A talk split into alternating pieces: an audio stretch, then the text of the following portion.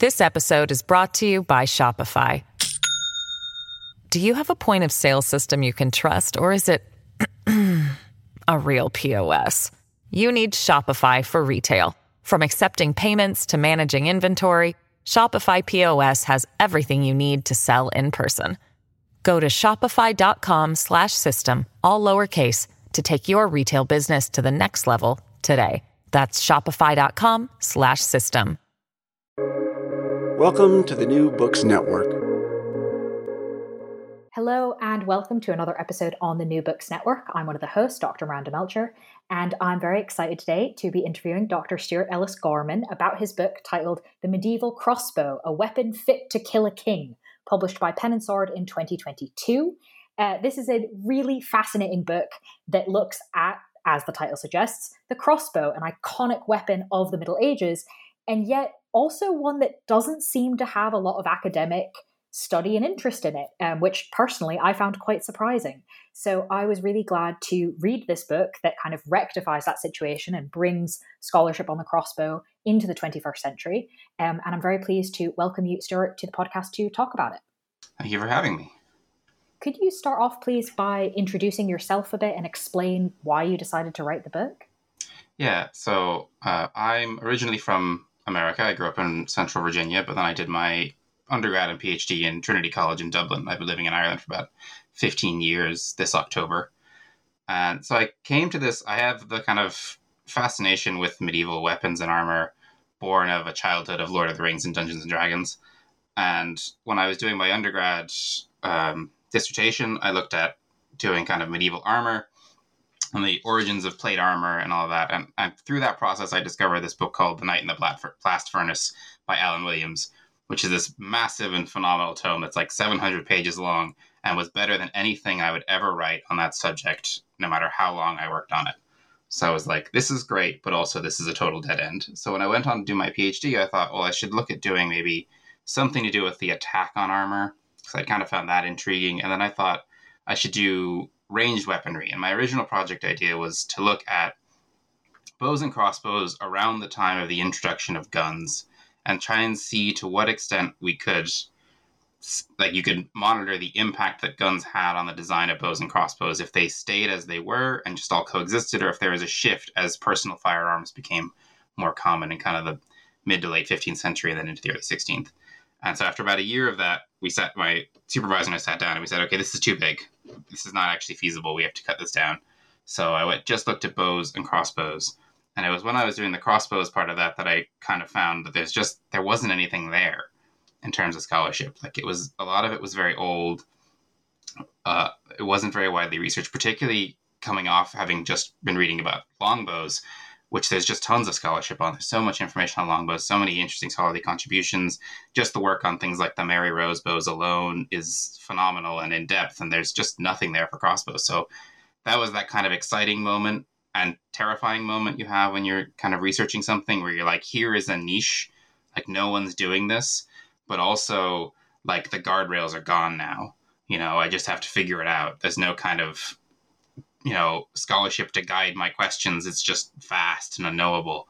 So that's where I got started on it. And I've just kind of been working away at it ever since. I finished my PhD in 2016 and just took a break for a while. I was pretty pretty exhausted. Went and got kind of a government job and took a break. And then I picked the ideal time of early 2020 to pitch a book where I was going to finally write this book I've been meaning to write, a new introductory history to the crossbow, to kind of bridge the gap that I'd felt when I'd started this research about it. This is the book I would have loved to have read at the start of my PhD. You know, that would have really set me on a good course and provided me with a lot of avenues for questions that are unanswered and source material and and the more available scholarship. That's kind of how I ended up here. well, that's a good story, and I think for a lot of us, quite relatable to kind of start off with something and then go, "Oh wait, no, this is really cool, but way too big." All right, fine. What can I do instead? And kind of figure that out from there. Um, and it's cool that it's resulted in uh, quite an interesting book that really does. You have found a niche that needed to be filled.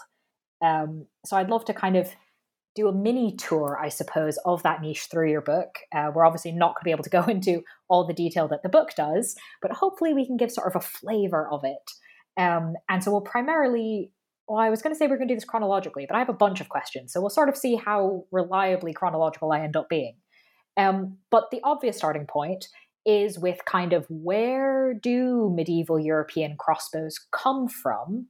Um, and the sort of myth that I was vaguely familiar with was like, oh yeah, they come from China. There's some sort of connection with like Chinese crossbows first. Um, but given that you are the actual expert on this, to what extent can we be confident that European crossbows are or were derived from Chinese ones? So this is I've kind of gone back and forth quite a bit over my career on, this question. So there's no disputing that the oldest crossbows are Chinese. So the earliest evidence for crossbows is, is definitively that they're a Chinese weapon.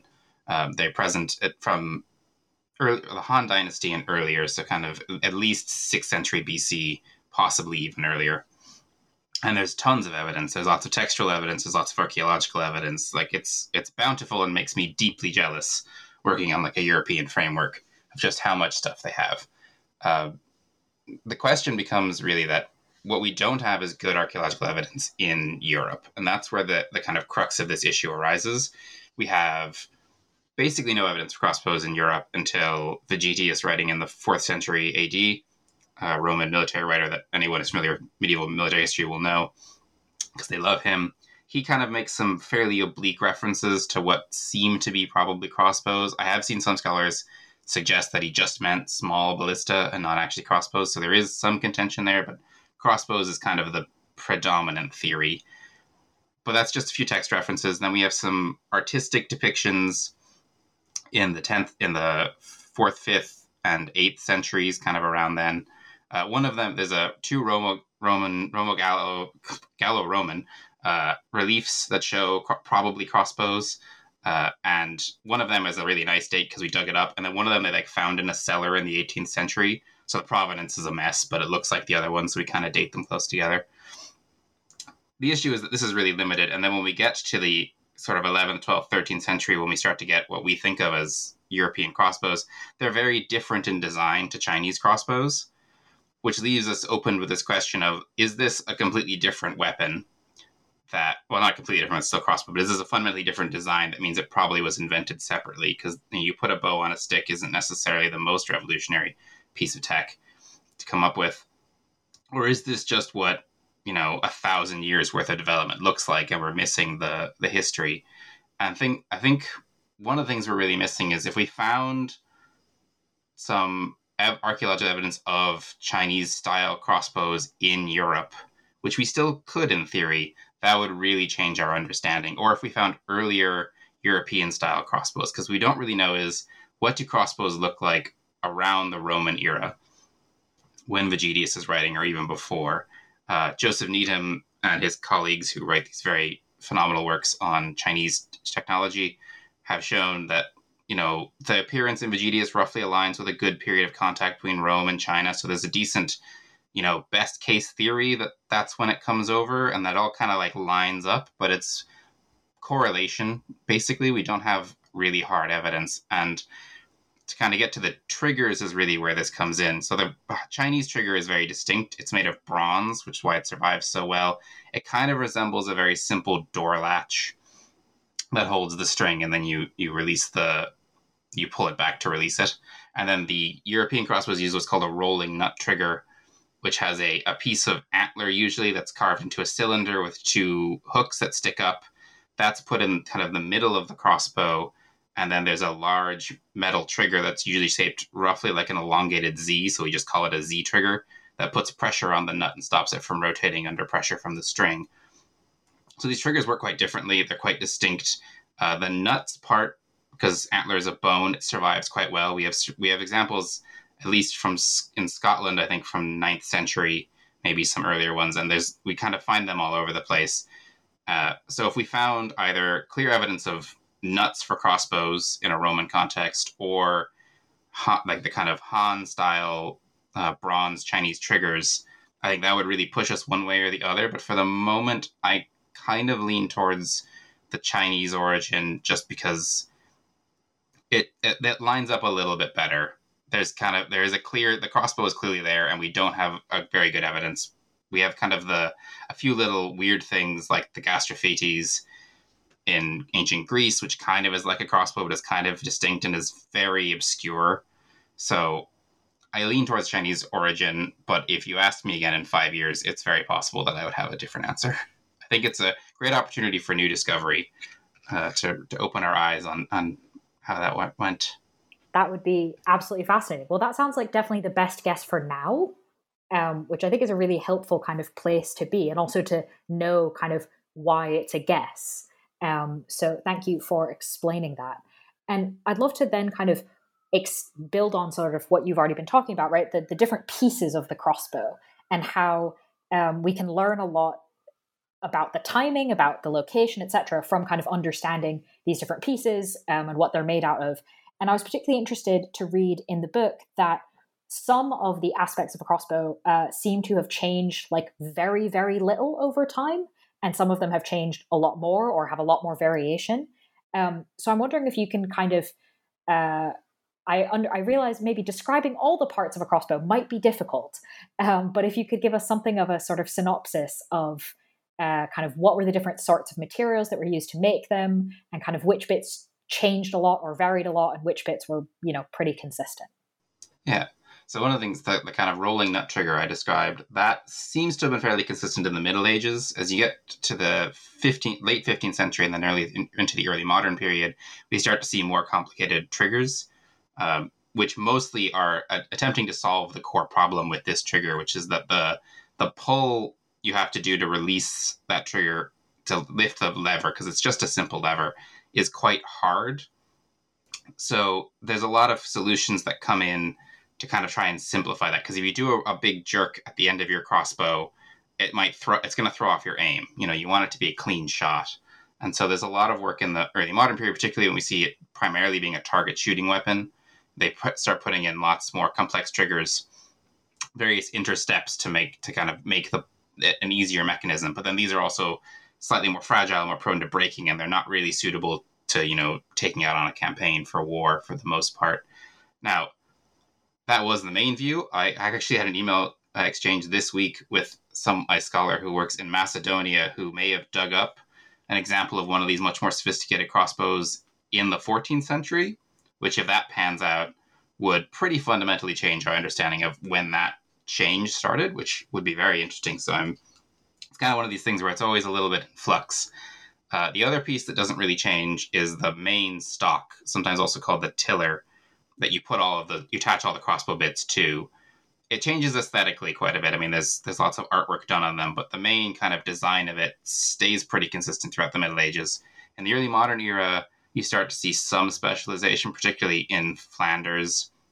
They develop these basically like a big rest it, it, a big part sticks down from the front. It looks kind of like the bottom of a stool that you've attached to the front of your crossbow and it's because they shoot from tables. So if you imagine like you know if you're in the movie the sniper is always lying down with the little legs for his rifle it's the like fancy flemish crossbow equivalent of that for your really intense target shooting. But that's competitive target shooting. It's not for war and it comes much later.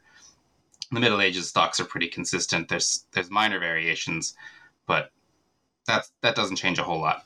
What changes a lot are your types of bow, and within that, the wooden bows seem to be fairly standard. They're they use they're yew for the most part, which is the same bow used or same wood used for longbows, and they're very much short, compact longbows. There's a lot of overlap in how they're designed with how longbows were built, and that seems to stay fairly constant. Now we don't have a ton of evidence because we only have you know a handful of medieval uh, wooden crossbow bows that have survived. Much like with longbows, you know, wood doesn't survive very well, so there's very little evidence for it. So we're, we are kind of, you know, extrapolating quite a bit. But our understanding is that that seems to have been fairly consistent throughout the Middle Ages, and interestingly, fairly popular throughout the Middle Ages. An older philosophy, uh, most evident in someone like Ralph Payne Gallwey, whose book on the crossbow was published in 1903 and is still one of the most widely available histories, and is actually pretty good for a book written first in 1903. Uh, he kind of used it as a linear progression, so that the idea that wood was phased out, but we have clear evidence that people are still buying wooden crossbows in the 15th century. They remain very popular. They're very cheap. They're very reliable. So it's kind of a it's not broken, don't fix it. We found the working one, and maybe there was a lot of variation in the early Middle Ages that we don't have archaeological evidence for. And then by the time we get to what we know, it's like this is the one you want. Uh, for composite crossbows, from an outside view, the composite bow is very similar looking. Uh, so if you just look at them, you know, from the outside, it's they don't look like they change very much, but actually there's a huge variation in how they're constructed. So composite bow is made of multiple materials. Generally means a bow made of horn, wood, and sinew. The classic composite bow, think of like the Mongol horse archer's bow, uh, is made with a it's a wooden core. It has horn along the back of the bow, and make sure I'm getting my bow parts right and then the other side of the bow it's has sinew. So the, the idea is when you pull back, you compress the horn, it generates more power, and the sinew provides extra elasticity, which provide which holds the bow together better and also generates more power. Composite crossbows are much more of a mess. The way they, their cores are constructed is wildly inconsistent from the few that we've some museum collections have cut them open. If they just had a soul, a bow that was too badly damaged, they cut it into sections so you could see what was in it. And we have other ones where they're just open so you can see them, and they're I think that's an area where we really don't have a great understanding of how all that works because we have all these different examples and it's the mechanics of it is very opaque. I think uh, there is increasingly now kind of a, a, community, particularly in Germany, devoted to reconstructing these bows and testing them. So that's an interesting avenue to see what that yields. But so there's clearly some variation there. It's hard to know exactly how much. And then steel is the third type of bow that comes in the latest uh, and there's a huge variation in how steel bows are made. My PhD was mostly on looking at these changes, and the kind of tentative findings I had there were that in the 15th century, steel bows seemed to mostly resemble composite bows, and there wasn't a huge difference. And then from the 16th century on, we suddenly see this huge expansion in variety because steel is so much more malleable. You have tiny little bows, you have huge bows, you get these tiny little balestrini, which are these like hand-sized crossbows made in Italy that are entirely made of metal and are briefly they're banned in some Italian cities. They they call something called assassins crossbows, but there's no real evidence anyone actually assassinated anyone with them. They seem more like the kind of medieval Italian equivalent of like an air rifle. They're little like they're fun things for shooting. They are actually quite dangerous, but they're not actually for killing people. So you have these tiny bows that are like the size of your hand, and then you also have these huge bows that you know could weigh 10 kilos uh, like the whole crossbow would be about 10 kilos and then that's kind of they're mostly for target shooting so you see this much greater variation uh, and then there's also the variation in spanning devices which and how crossbows connect to them which we see a lot of changes over the years but again kind of throughout the process with the crossbow what I found is that instead of it being a kind of a new technology phases out an older one, certainly in, in the case of Europe, what we see is that it's just kind of more options added to the toolkit. So a lot, almost all of these technologies coexist together. Some of them might end up being more popular than others, but very rarely does one become obsolete, at least until the 16th century when we see the kind of slow phasing out of crossbows in military use and the switch entirely to them being for sporting. Hmm. That's that's helpful to understand it. Um, I, I, like the idea of thinking of it as kind of adding to the toolkit um, because it does seem like there's a lot of kind of additions and variation and really I can't really think off the top of my head of any example that you gave of kind of this is how it was done and then it all switched over to this instead. Um, so, kind of thank you for taking us through that menu, I suppose. Um, and that kind of makes, in some ways, that raises the question because you demonstrate in the book that the crossbow is around, even as you said in the first answer, like it, it's kind of around earlier on in Europe, but then it kind of suddenly becomes this incredibly widely used weapon with lots of different variations um, around the 10th century. Why is that kind of the moment that the crossbow becomes such a thing?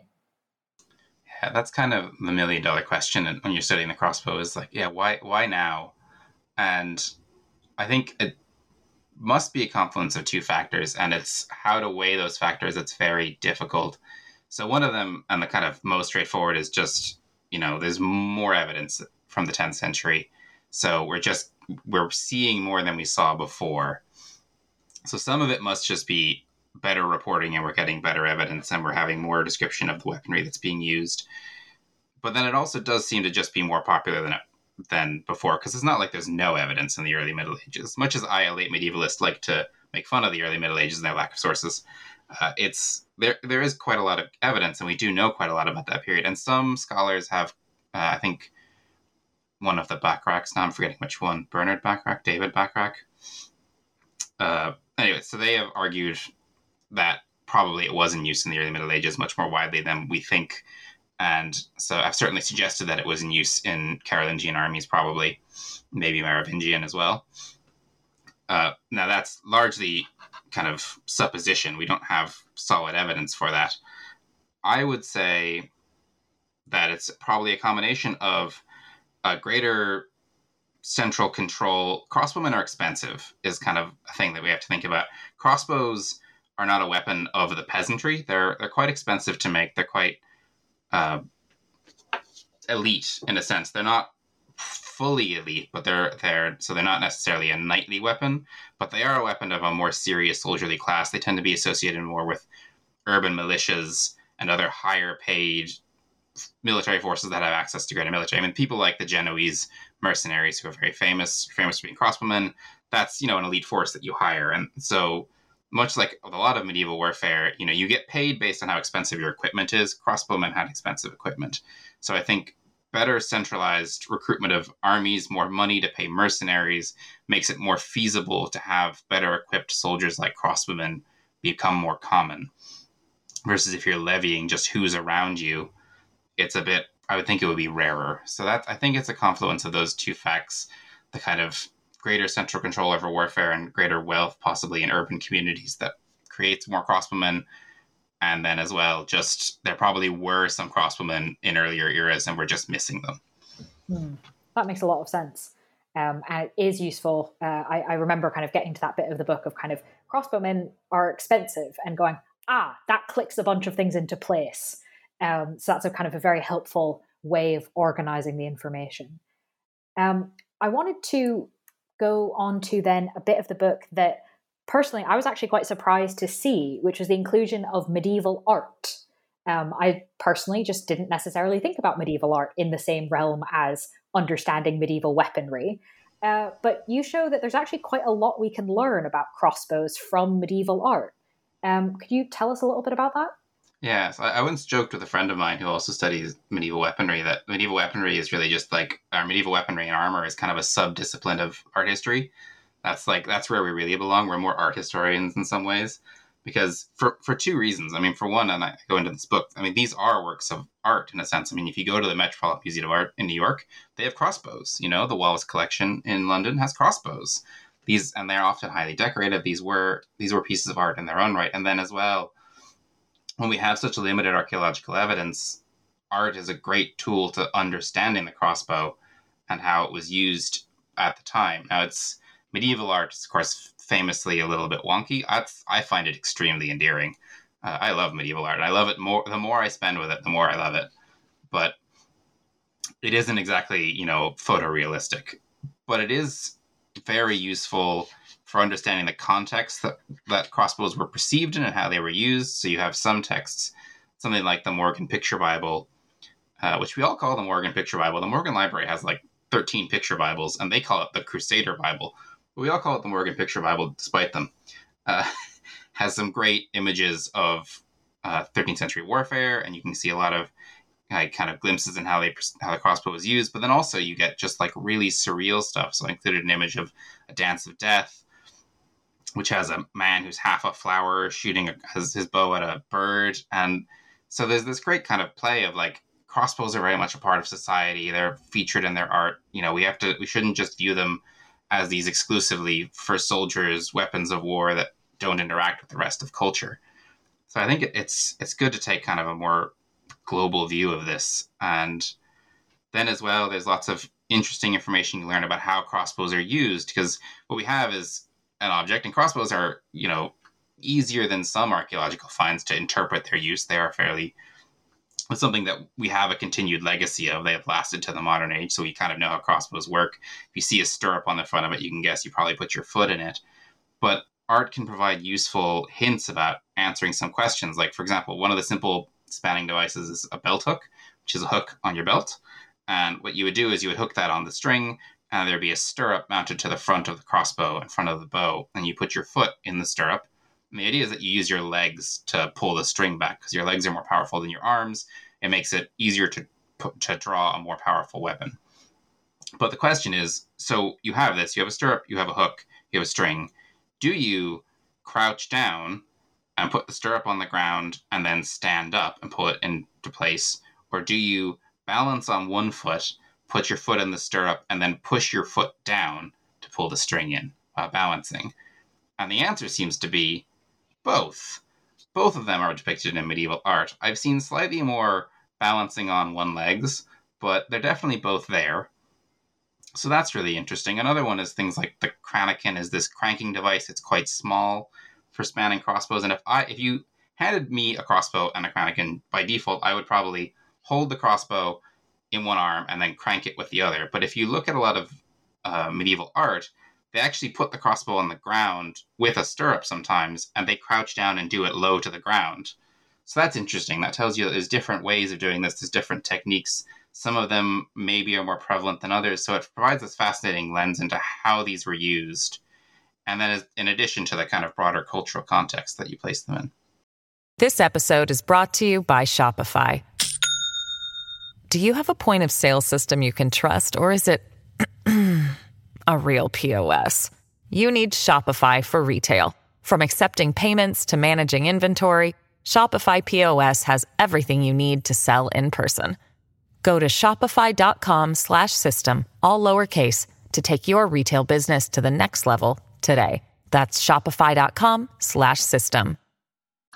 It was fascinating. Um, I admit I've seen a lot of the. I've been to the Morgan Library, I've been to the Wallace Collection, I've been to the Met, um, and hadn't still really thought that much about it. Um, and the idea that kind of looking at these very stylized artistic representations, as you said, medieval art is wonky, um, and kind of what you can learn from that was a really cool kind of way to re-look at a thing I was already familiar with. So I found that a really cool addition to the book. So we've been talking a lot about the history of the crossbow, what a crossbow actually is made of, um, kind of when it was used and how we know that, etc. Uh, but the point of a crossbow is it is a weapon of medieval warfare. That is the actual point of it. So, could you maybe tell us a little bit about how crossbows were used in military contexts? Yeah, this is one of the things that I, I kind of tried to, to pick apart a bit, and I think this is this is I mean, all this is a work in progress. Really, you're always kind of when you find something like this that you could spend a lifetime on, you kind of end up everything is is in flux. But this was an area I thought would be really worth trying to put some thoughts down on, and I came up with a couple of useful like, ways of viewing the crossbow.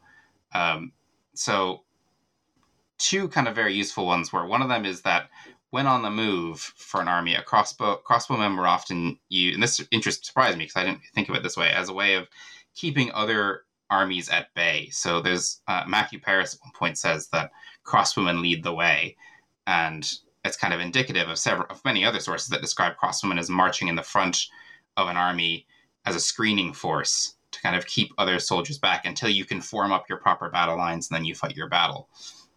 This particularly seems to be kind of a high medieval thing. I don't see it as much in the, the kind of late medieval, at least in the Hundred Years' War, uh, where and then the another variant of that that I have to credit um, Steve Tibble's work on the Crusades really kind of drew my attention to this was its role in the fighting march. So, particularly in, in Crusader warfare, where there's this harrying force of light cavalry with horse archers who would ride up and shoot at the Christians and then ride away, and that was always a problem. One of the ways to, to deal with that was to have a constant source of missile troops, and crossbows are great for this because you would just wait until your you know the horse archer rode close to you, and then you'd shoot him first, and your shot's always ready to go.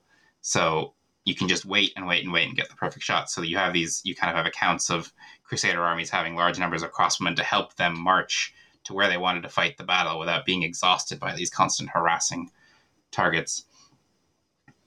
So that was interesting. Another source for them was, another useful thing to do with them was to kind of weaken an enemy before a charge. So you see this. This is something that the French tried, and it didn't work for them at Courtrai, but they they try quite a lot, and it does actually work pretty consistently for them and for other people to try this, where you send your crossbowmen out. You would sometimes they would also have crossbowmen. So first you have a little duel to see whose crossbowmen are dominant. Generally, whoever has more of them will win. And then you shoot into the enemy lines to weaken them, and then that prepares them for the charge. This is something that I think gets forgotten when we talk about, say, battle the Battle of Hastings. Uh, we have accounts that describe the crossmen marching in front, and then they would shoot into the shield wall Harold Hardrada to prepare him for the Norman charge. And so it's a way of softening up because a cavalry charge is at its best if your enemy is disordered. You know, the, the horse cavalry is not great against really tightly packed formations, so missiles are great for breaking those up and sowing chaos, breaking morale in preparation for a bunch of hor- you know heavy cavalry to charge into them and make the soldiers think that maybe they don't really want to stay here. This isn't the best place to be, and this isn't worth dying for. Uh, this somewhat, I think we somewhat see this flip with the English in the Hundred Years' War, where they use longbowmen to actually provoke charges into their pre-prepared position. So that isn't an area I really want to explore a bit more, because I don't think the crossbow completely loses that role in other conflicts, but we do see there's variation. And again, I also looked a bit at the the Baltic, where the Teutonic Knights would use crossbowmen when they would attack up rivers. They would often hit fish weirs that they had to clear to sail up or just keep sailing. And then while you're clearing the fish weir, obviously the local people don't want you to destroy the fish weir they've just built.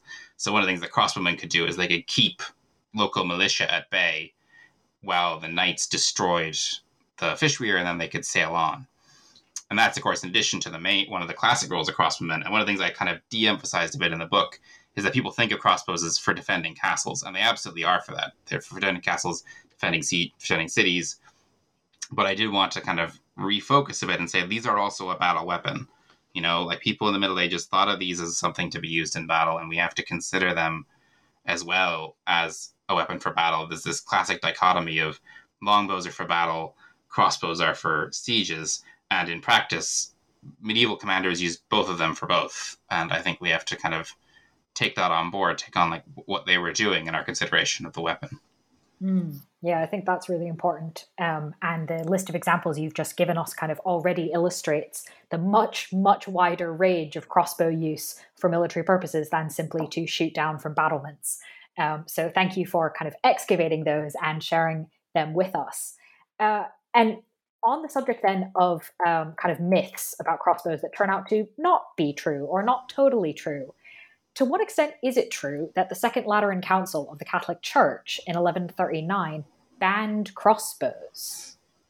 It's like sort of true. I always come down very hard, and, and certainly in like public discourse, because I think when you say banned, people have this real, particularly kind of a general audience, has a real concept of like if the if the church bans something, it's like you know if the current government declares something illegal, you know there's an enforcement there. It's like I mean the Second Lateran Council decreed a ban on the use of crossbows and bows in inter-Christian warfare. So, for one thing, huge carve out. Take as many crossbows on crusade as you want. They're absolutely all for that. The other thing, though, is like nobody listened to that. No, no secular lord was going to go around arresting people for using crossbows. They loved crossbows. Crossbows were super popular, and the, the Lateran Council is full of these kind of bizarre bans. There's a lot of bits that are specifically clerically targeted that are much more effective because it is also part of the prosecution of clerical marriage and simony and, and these practices in the church. But it also bans like I think hawking tournaments, uh, fighting battles on like most days of the week. I think you're only supposed to fight battles on like Tuesdays and Wednesdays or something. so it's it's got this loads of stuff that's you know very aspirational and rooted in this peace and truce of God movements. But no one is listening to that. You know, crossbows are widely used and they're going to keep being used uh, one of the things I like to point out is like, I mean, the Second Lateran Council had banned crossbows like 60 years before Richard I is killed by one, quite famously. Uh, so it clearly didn't work, you know? Uh, and it didn't work because people liked the crossbow, and the noble lords were hugely fond of it. And this kind of co myth that you see sometimes of that they banned it because any peasant could use a crossbow to kill a noble knight is like completely wrong because peasants didn't have crossbows.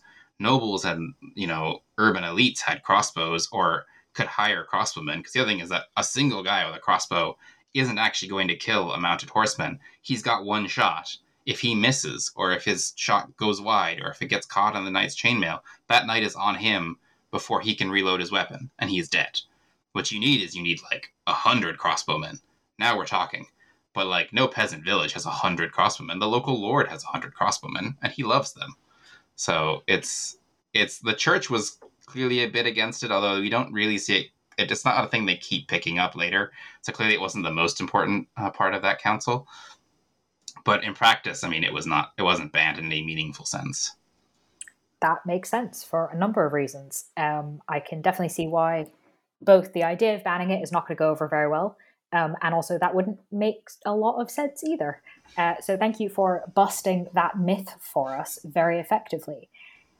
Another area that I think uh, wasn't a myth, it, wasn't something that we thought was a myth, uh, more accurately, was the idea of crossbows being used in colonial conquest. We don't necessarily think of crossbows as a weapon relevant to um, those military conquests, uh, and yet it was. And in some respects, it's I'm sure it's partially because of the things you've just talked about, right? It was a popular weapon for people in charge. So, as you've already demonstrated, you know, if the thing is working, why get rid of it just because you now have other options? Um, but I'm wondering if you can maybe tell us a bit more about crossbows and their involvement in European colonial conquest. Yeah, this was a really interesting one because it was it was one of the most interesting things I researched for this book because I had seen references in a few crossbow books where they mentioned that Cortez and Pizarro had crossbowmen. That was kind of it. Like that's the sole kind of you know one or two sentences tops. Mostly we're dealing medieval history, so we don't really care about this 16th century stuff. And one of the things I wanted to look at in my in this book was you know when does the crossbow kind of cease to be a relevant weapon? And it's sometime in the 16th century. You know how late does it go? And I think I still haven't really found it. Uh, although I did a, I did a good effort, I think. But digging into the use in the Spanish colonial warfare was really interesting, and it kind of fit into one kind of general trend and then one bit that's very specific to that type of warfare.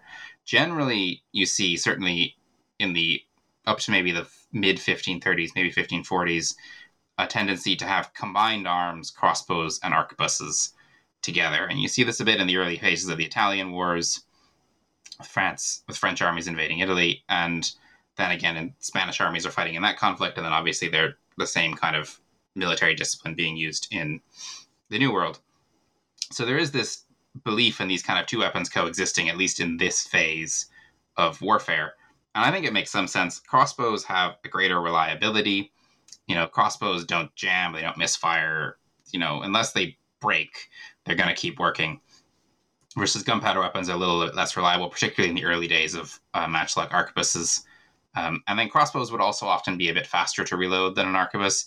You know, if you have a because arquebus is the gunpowder will slowly foul the barrel, so you have to keep it gets harder and harder to reload the more you use it, unless you keep cleaning it out, and that means you have to stop and clean it. So crossbows have again that kind of consistent reliability of missile fire. So having them together kind of makes sense. You kind of got the best of both worlds because arquebuses are significantly more powerful and more lethal. So you have a slightly more reliable weapon that shoots a bit faster, and then a slightly more lethal weapon. So it, or significantly more lethal weapon. So it's it makes sense as a tactic, and you see that in contracts for conquistadors in the New World. That crossbowmen and arquebusiers were paid the same. They're they were given the same share of spoils for their conquests. So they were clearly on equal footing in a status level. Like they were seen as the same tier of soldier but they seem to stick around more in the New World. We definitely have more evidence for Pizarro using them, and then I talk a bit about Orellana and his journey down the Amazon, where he has crossbows with him, and that's even that's kind of mid 16th century.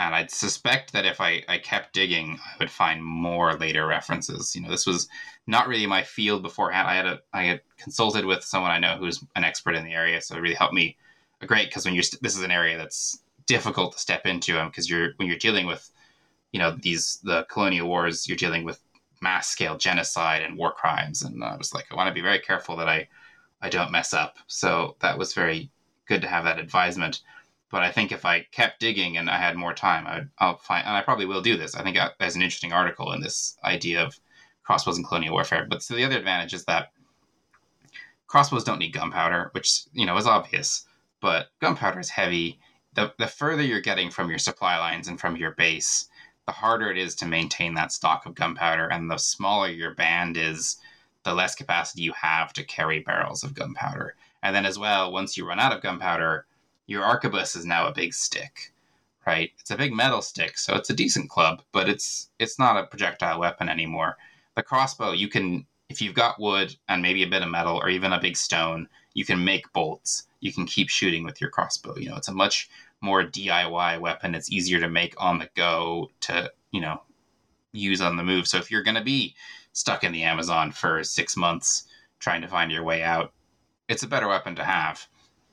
So it makes sense that it continues to be popular in that context where they're much further from the source of gunpowder, which is in Europe. So I, I, kind of, it's very logical that they would keep using the crossbow for, for quite a bit longer because it really fits that period in that place.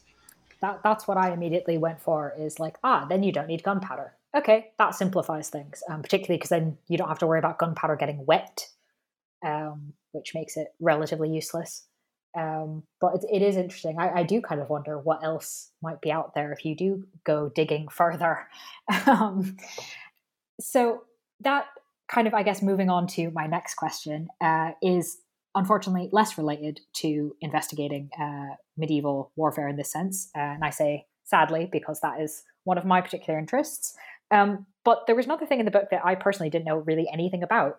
Uh, and I'm guessing there's probably a lot of people who don't. So I was wondering if you could tell us about medieval crossbow guilds. Yeah, these are really interesting. So, and if this sounds interesting, I, I write about it a bit in my book, but Laura Crombie wrote a book for Boydell and Brewer that's about medieval crossbow guilds in Flanders, and it's phenomenal. So that was one of the first books that really turned me on to it. That, and then I've kind of at I attended IMC recently. I talked to several scholars who've been researching them all over. They're actually quite a, a European wide phenomenon. So guilds, I think we tend to think of guilds as as people who make things, or like you know, as kind of you know the Bakers Guild, Candlemakers Guild, that kind of thing. The Crossbow Guild isn't really a guild in that sense. That they're not. It's not a guild of crossbow makers. That would be a separate guild. It's uh, more of a shooting club.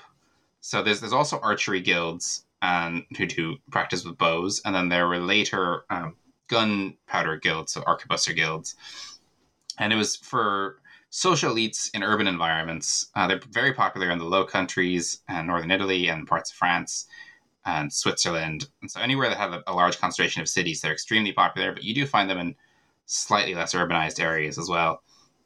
But if you've got a big city, there's going to be crossbow guilds generally. And they're, they met up to practice shooting and then to compete in shooting competitions both in the city itself. So usually there would be at least one big competition in the year where everyone would compete locally, and then there would also be intercity competitions that were taken very seriously and were a way of earning significant pride for the city. And these were very high status individuals for the most part. It was a great way to network, to get your climb society to join the Crossbow Guild, and you would meet various important people from around your city. They're important enough that when the Dukes of Burgundy were taking over Flanders, they some of them participated in shooting guilds with crossbow guilds. One of them joined a guild officially, like you know, as he joined his membership, I think in Brussels, and so there are these very interesting socially important things. They're also a great source for mercenaries and soldiers. So locally, you would see them used for things like policing actions, going out and dealing with bandits. They would have some responsibility. They would have responsibility for defending the walls if they're under attack, and you get this kind of double-edged sword for local rulers because you have this ready crop of people who are very skilled with the crossbow because even though these are really social institutions in a way. They did take target shooting very seriously. They did practice. They had to maintain their weapons. So you have this kind of body of men you could recruit who are very good with crossbows. The downside is you're also filling your city with a bunch of really skilled crossbowmen. And if you're in one of these areas like Flanders that is prone to revolt, that becomes a problem because suddenly it gives slightly more opportunity for the city to go, well, we don't actually want to do that. And now we have several hundred crossbowmen, so we're going to close our walls to you, and it's going to be a lot harder to deal with us. So it's it's a bit of a back and forth, and so you see some some lords really like to promote them. Charles VII uses them as a source of recruitment for his armies at the end of the Hundred Years' War in France. So there is an element of encouraging them for recruitment there, but they're also should be seen within their own urban context as a very part, important part of the social fabric fabric of the city. And some cities would even have two of them. They would have like a major guild and a minor guild. So you could be in like the big posh guild or the slightly less posh guild. But they're they're really fascinating phenomena, and I think it's an area where there is more research going on as well. I know there's at least one researcher who's looking at them in the Holy Roman Empire right now, in kind of the late 15th, early 16th century. So it's and they keep going after into the 16th century and become more focused on just the target shooting once the crossbow military military role fades away. So um, yeah, they're really interesting phenomena. The paint, famous painting, the Night Watch, kind of pictures one of those groups several centuries later. So if you know um, Rembrandt's The Night Watch, that's a, kind of a good visual image to see what these guys were kind of like. Cool. Well, I imagine there's probably lots of people looking that up right now.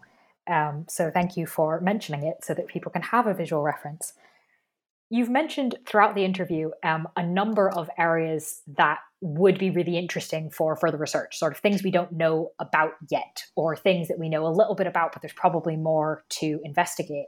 Um, and given kind of your position of knowing this field really well and understanding kind of what we do and don't know, um, I was wondering if just not necessarily what you think the best one is, because that's deeply subjective, but maybe the kind of yet to be answered question about crossbows that you're most intrigued by?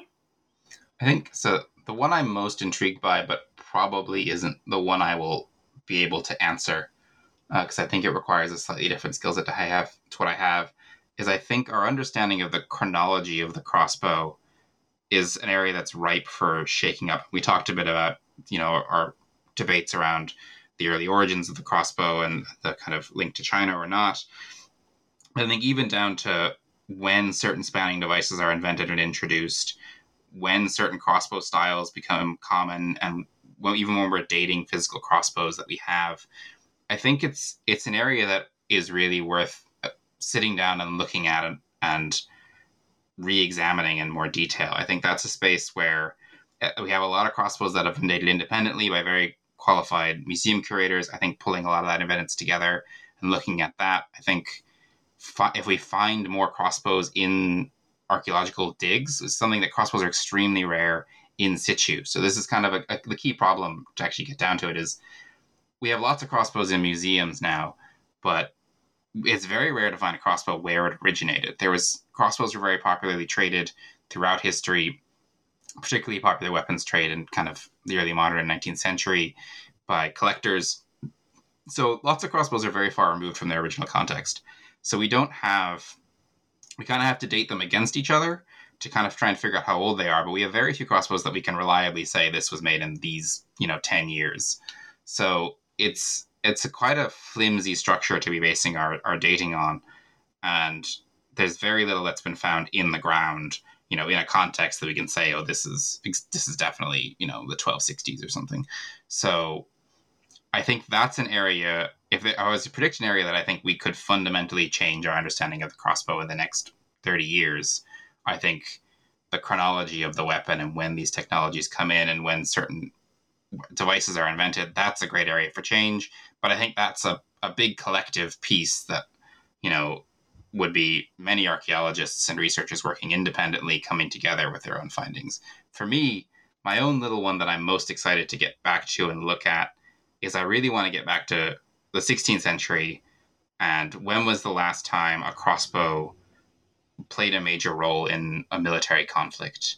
Because that was something i tackled and so i looked at the the conquistadors as part of that.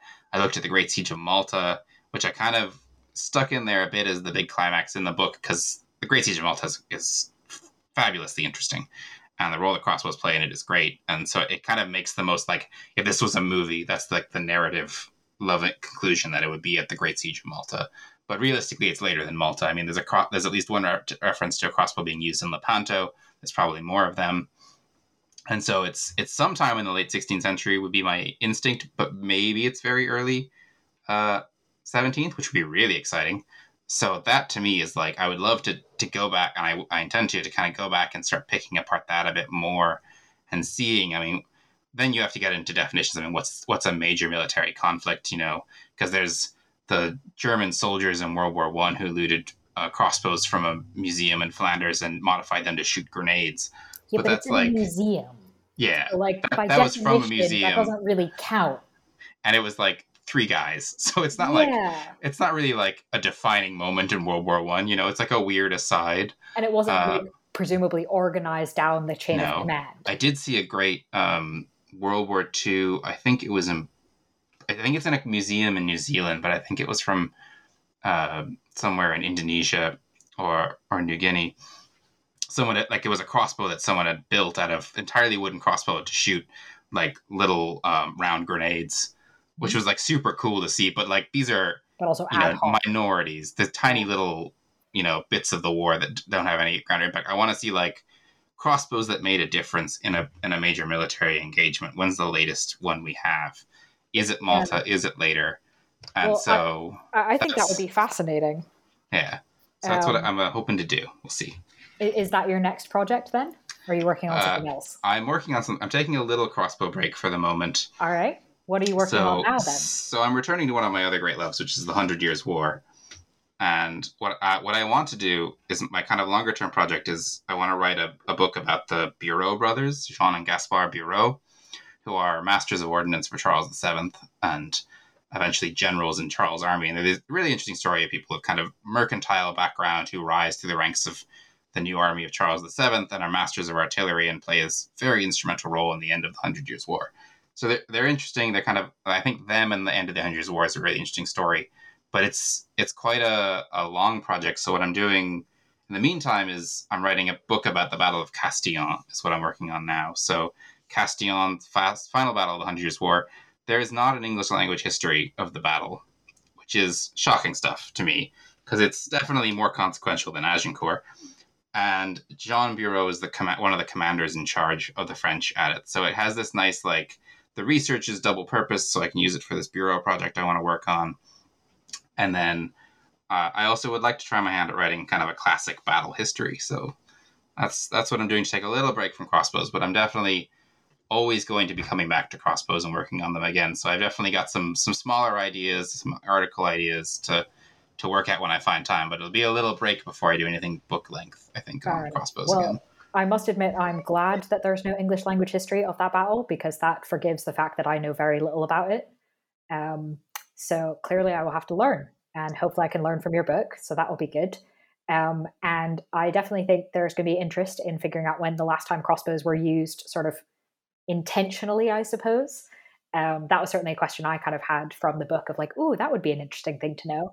So it sounds like you've got a lot of very cool projects um, to work on. Um, so we will let you do that. We will release you back to work on things uh, and finish up this interview with a reminder to the listeners that the book we've been primarily talking about um, is titled "The Medieval Crossbow: A Weapon Fit to Kill a King" uh, from Pen and Sword uh, in 2022. Uh, Dr. Stuart Ellis Gorman, thank you so much for being on the podcast. Thank you for having me.